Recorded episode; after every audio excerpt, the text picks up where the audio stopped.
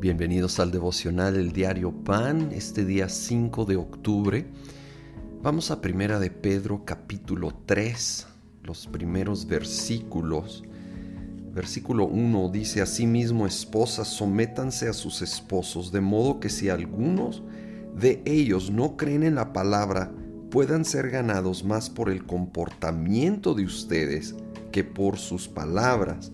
Y el versículo 7 Dice, de igual manera ustedes esposos sean comprensivos en su vida conyugal, tratando cada uno a su esposa con respeto, ya que como mujer es más delicada, y ambos son herederos del grato don de la vida.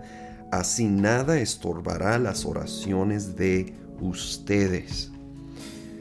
Y bueno, aquí hay instrucción específica en cuanto a esposa, esposo y una actitud de, sumisión, de honra, pero a la vez hay principios que aplican prácticamente a toda persona en todo contexto, como el comportamiento va a ganar más que las palabras, ¿sí? va a ganar más para el avance del reino, para cambiar corazones, como nuestro comportamiento diario de honrar a Dios en nuestras relaciones interpersonales van a afectar nuestras oraciones. Aquí específicamente a los a nosotros los hombres casados nos advierte que si no tratamos con una manera honrosa a nuestra esposa, va a estorbar nuestras oraciones.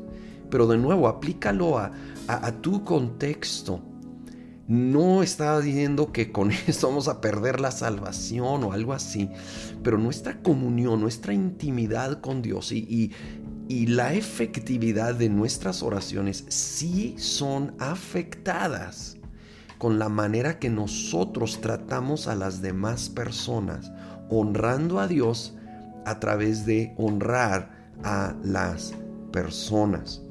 Qué gran gran llamado aquí. Continúa versículo 8.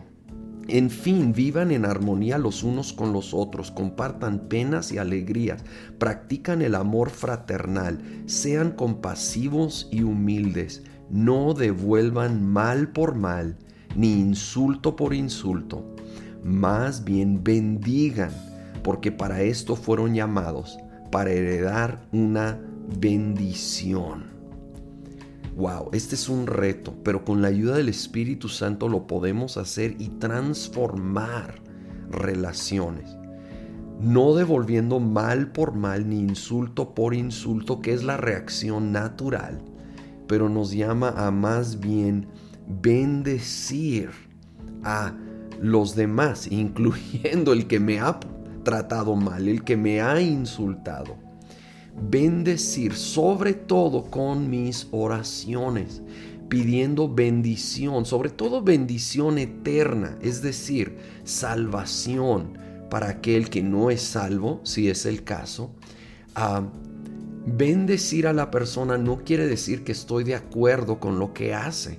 Y aún puedo pedir con un corazón sano que Dios obre el quebrantamiento y la transformación que necesita esa persona cuando de veras estoy buscando, anhelando su bendición final.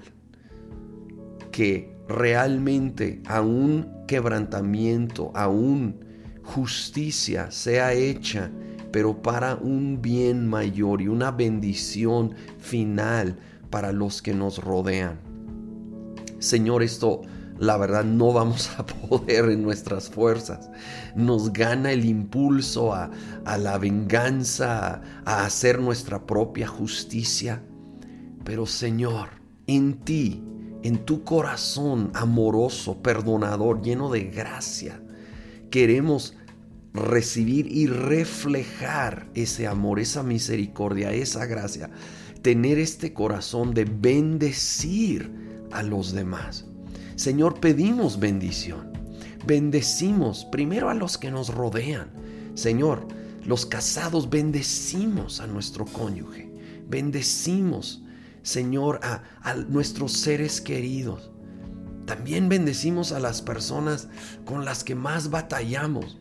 Aun cuando esa persona, Señor, ha sido mala, nos ha tratado en una manera injusta.